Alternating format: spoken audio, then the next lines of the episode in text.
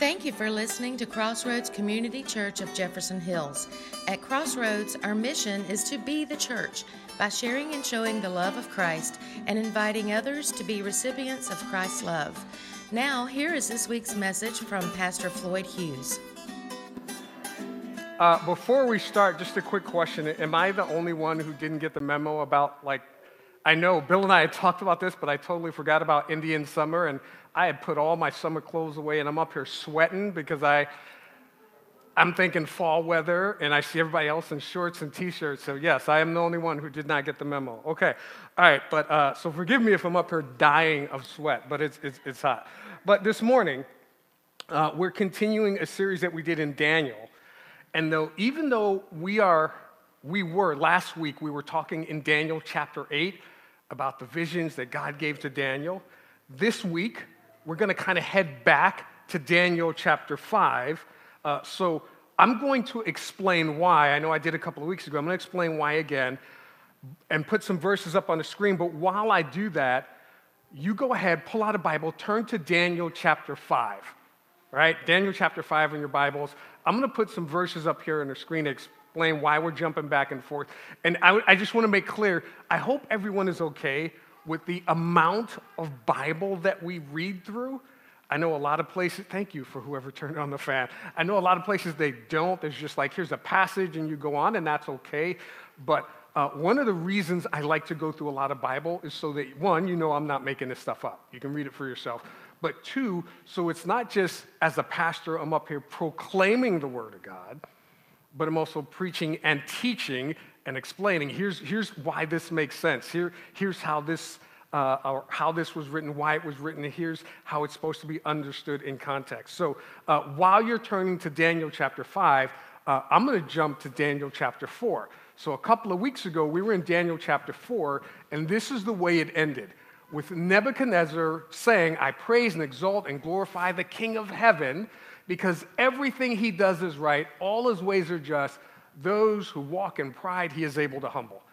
Now, I don't know the exact time frame, exact year on which this happened, but Nebuchadnezzar brought Daniel in. Daniel went under training for three years, and then he went in to serve Nebuchadnezzar as the king of Babylon. And then we read about all the instances in which God used Daniel to speak to the king, speak biblical truth to the king, right? So this is within Nebuchadnezzar's reign. He's king of Babylon. When you jump to chapter 7, it starts out in the first year of Belshazzar, king of Babylon. Now, Belshazzar, sorry, I keep mispronouncing his name. Belshazzar is the grandson of Nebuchadnezzar. He is now, although he's king, he's like a regent king. Has anyone been watching uh, Lord of the Rings, Rings of Power? Don't for me geeking out, but it's good. Okay, it, it's good. If you do, go watch that, and you'll understand what understand what a regent king is, because there's a king who's sick, and his daughter is serving as the regent queen. So uh, Belshazzar is serving as like a regent king. His father is still king, but for whatever reason, either he's sick or out of town or whatever, whatever the case is, Belshazzar is serving as the king. This is about 553 BC, the first year of Belshazzar being king of Babylon. When you jump to chapter 8, it says, in the third year of King Belshazzar's reign, God gives Daniel another vision. So this is 551 BC. So one year and then another year, in the third year of his reign. 551 BC. Bear with me, this is going to make sense. When you get to chapter 5, even though chapter 8 is later, chapter 5, it starts King Belshazzar gave a great banquet for a thousand of his nobles drank wine with him. This is 12 years later. This is 539 BC. It's the last year. It's actually literally the last day of Belshazzar's reign. And we're, we're, we're going to read that in a minute. And what I explained to you guys before is that when, when Daniel was writing this, he wrote about his interactions with the kings first, and then he followed it up with all these visions that God had given him, even though some of those visions occurred within the reigns of some of the kings. So Uh, that's why we've been jumping around to see it chronologically. The visions we read about the last two weeks occurred during Belshazzar's reign. And those visions were about the end of the Babylonian Empire and all the kingdoms that would come after it.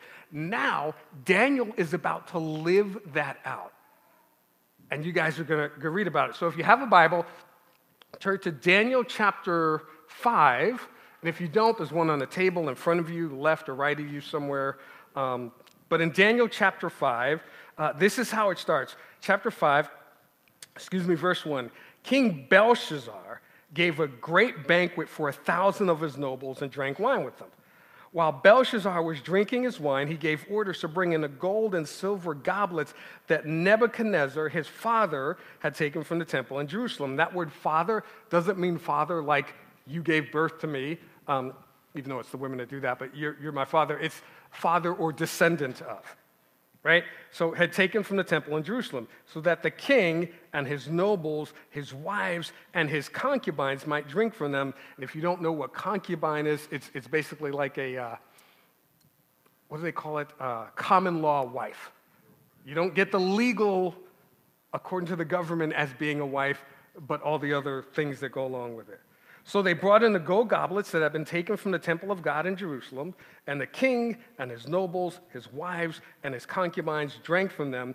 As they drank the wine, they praised the gods of gold, silver, bronze, iron, wood, and stone. Now, here, here, here's the thing, and this is important. This is one of the most well known accounts in the Bible because we're going to read about this giant hand that appears and starts writing on the wall. How many people have heard about that from the Bible? Yeah, and the phrase, do you see the writing on the wall? That's kind of where we get that from, right? But here's a spoiler alert this passage, this chapter, is not about the writing on the wall, although that's what most people remember, right?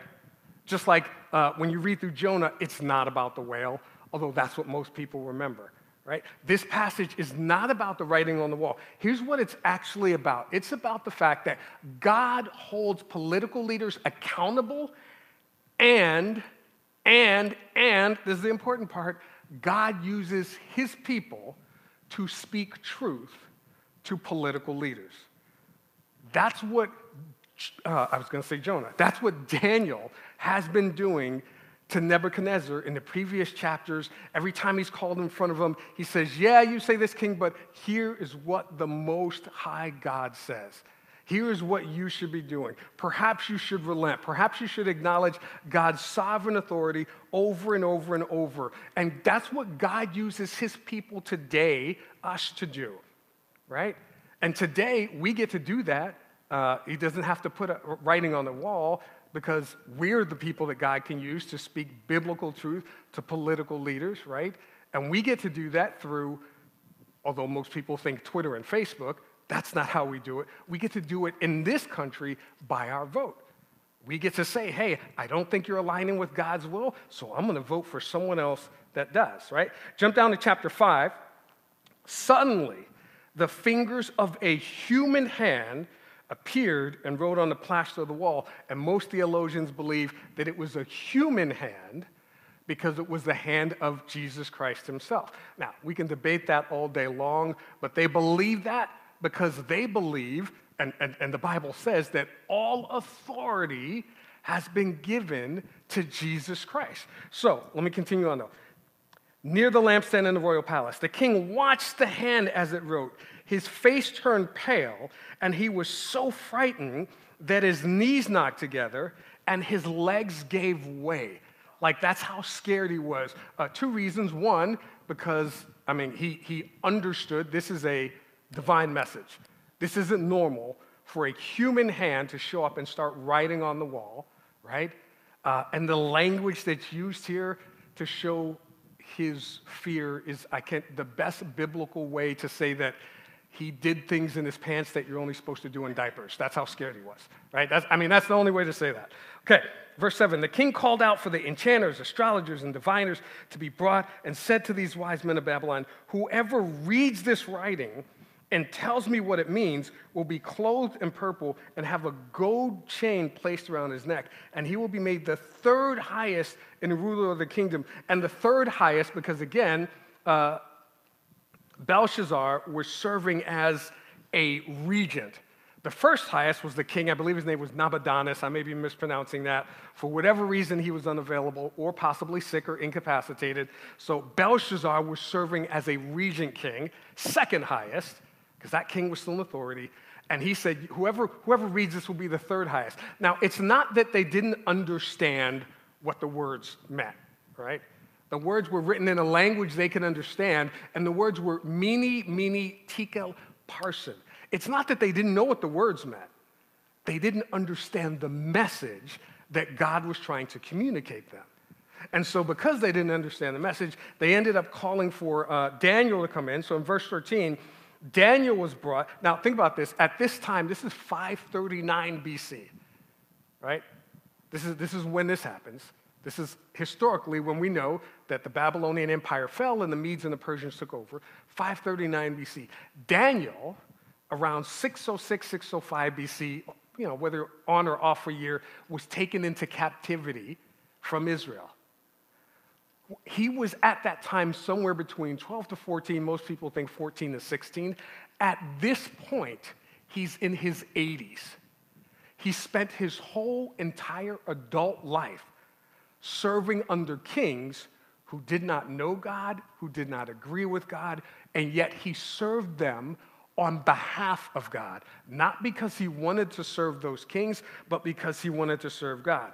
At this point, Daniel, in his 80s, probably retired, right? Probably living on a villa somewhere, probably, you know, fishing every day or hunting every day or doing whatever is retired people do. Uh, so at, Daniel was brought before the king, and the king said to him, Are you Daniel, one of the exiles my father the king brought from Judah? I have heard that the spirit of the gods is in you, and that you have insight, intelligence, and outstanding wisdom. The wise men and enchanters were brought before me to read this writing and tell me what it means, but they couldn't explain it. Now I have heard that you are able to give interpretations and to solve difficult problems. If you can read this writing and tell me what it means, you will be clothed in purple and have a gold chain placed around your neck, and you will be made, again, the third highest ruler in the kingdom. And Daniel says, Hey, keep your gifts for yourself, keep your rewards for someone else. Nevertheless, I will read the writing for the king, tell him what it means. And again, spoiler alert, I just want to make sure that we understand how many people are aware this message, not just for Belshazzar, right?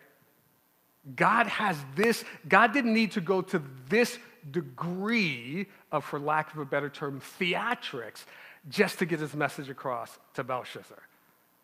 But God does it so that he can get his message across to Daniel to Belshazzar, to all the Israelites serving and living in and around under that kingdom, and to every person today. And this is the message that he shares if you jump over to verse 18.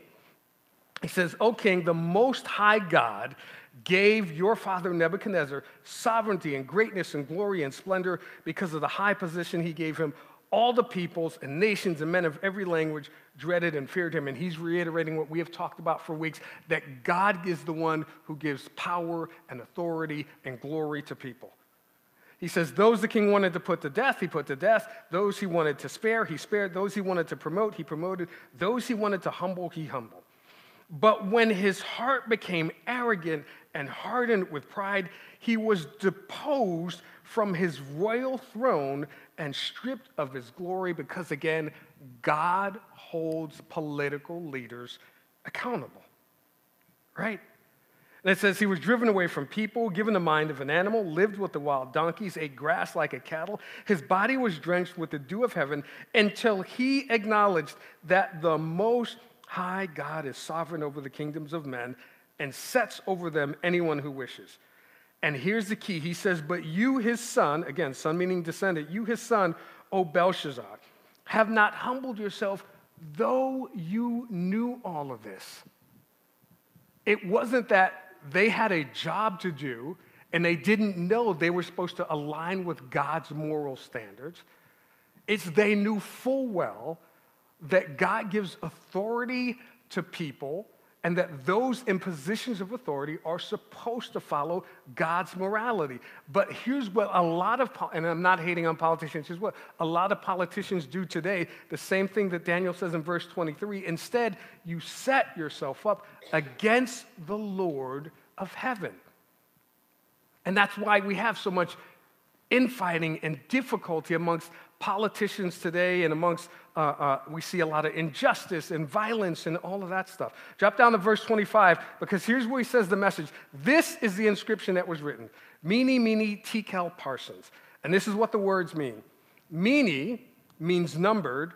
So, Mene, Mene, numbered, numbered. God has numbered the days of your reign and brought it to an end. Tekel means weighed. You have been weighed on the scales and found wanting. Peres is actually the singular of parsin. It means your kingdom is divided and given to the Medes and Persians.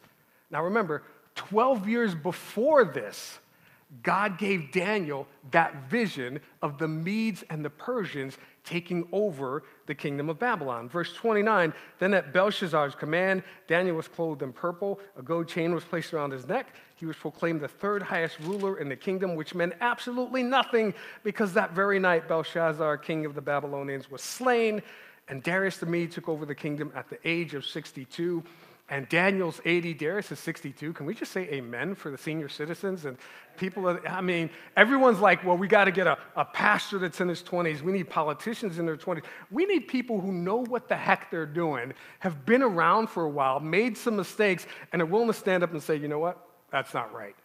We, we, we need, that's not going to work. Let's not waste our time and energy doing that. But here's the thing, okay? Um, this is like one of the most important messages. Uh, regarding political authority in the Bible, right? And we know God has reiterated throughout this book, and we've talked about it in other books, that all authority has been given to Jesus Christ. But here, here's the message again God holds political leaders accountable, and, and, and God uses his people to speak truth to political leaders. And I know a lot of people don't remember this or seem to ignore it, but before we did that with our vote, we did that by fighting. That's what the Revolutionary War was all about. And a lot of people, I'm not, you know, I, people can argue this all day and night. They say, well, this is a Christian nation, this is not a Christian nation.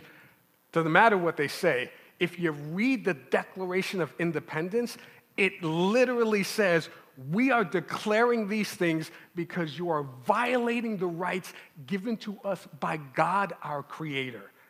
And those rights are worth fighting for. And people lost their families, their businesses, and their lives fighting for the rights that we take for granted today.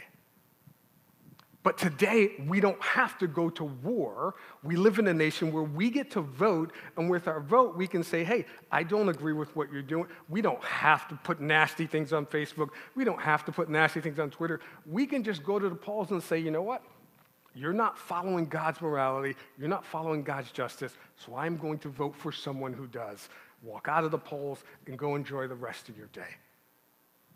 That's the way it's supposed to work in our nation. And if we're Christians, I was talking to someone uh, online who, who, who was saying that I just don't feel like as a Christian I can vote because I feel like I'm just, and she gave me this long list of crazy things, and, and, and no disrespect, but they were just not in line. And my response was, hey, but if you're a Christian, and here's the reality, right? God's people, we have a biblical mandate to hold leaders accountable to God's moral standard. If we know that the people who are running are not abiding by God's moral standard and we don't vote, we're basically allowing them to do what God said they should not do. We're fortunate. Not every nation on the world allows their people to vote. Some have dictators, some have kings, whatever they have we have a situation where no matter what party you're in, you can look at the people in that party during the, what's that called, the primary and say, no, no, no, no. Okay, you're the best option we got. I'm going with you. Every person in every party gets that. Now, I'm a registered independent, so I don't get to say that for either party, but every person gets to say that. And I'm not trying to tell anyone how to vote. I am saying pray before you vote. Doesn't matter what party you're in. But we have a biblical mandate to hold leaders accountable to God's word. And God doesn't have to put writing on the wall. He doesn't have to go through some big spiritual theatrical process because, one, He's given us His Word, which we should be reading, which that's why we spend so much time going through it. So no one can say, well, Floyd, you're making that up. I, I, there's nothing that we just read that I made up, right? I mean, can we all agree that th- that's what the Word of God says? And now that we have that, we can take that out and live that out, but also we get to apply it to our vote. And here's, here's, here's, and this is, this is, again, we talked about this, but this is important uh, because there was a time when the people of Israel weren't doing that. They were kind of doing what we're doing today. They were putting up, instead of people that aligned with God's morality, just people that they thought, oh, well, this person will help my business. This person will give me more farmland. This person will do this for me. And God sent the prophet Hosea to say to them, He said, Hey, Israel cries out to me, Our God, we acknowledge you, but, and this is a big but, Israel has rejected what is good. Because they rejected what is good, God says, an enemy is gonna pursue you. And here's how they rejected what was good they set up kings without my consent and chose princes without my approval. We don't wanna be those people. And today, our political parties will tell us hey, we know what's best, but we serve a God who we know He knows what's best. Because our hope is not in the political parties. Our hope is not in uh, whatever politician we vote for. The world is not going to become a much better place on November 9th because of the way you voted on November 8th.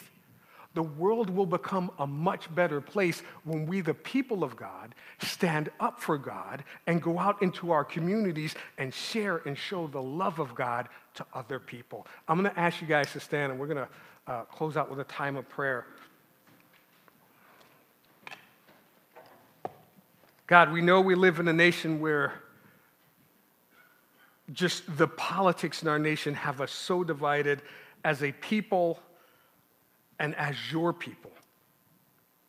Uh, we've, we've seen division, especially over the last few years, over race, over culture, over politics, uh, over vaccination mandates, uh, over everything you name it. And we live in a nation where every single day we find new ways to divide. But our prayer is that going forward, that rather than divide because of our politics, we would stand together and unite because of the Prince of Peace. We pray that we would let the love and mercy and grace and forgiveness you show to us be the thing that drives us forward. We pray that we do acknowledge the, the right and the privilege we have in this nation to go and to vote. And we pray that everyone is able to do that uh, on November 8th. But we also pray, regardless of how we voted, regardless of who gets in office, regardless of who doesn't, that we, your people, would come back together, and still exalt and praise the name of you, our most high God. And we pray this in the name of your son, Jesus.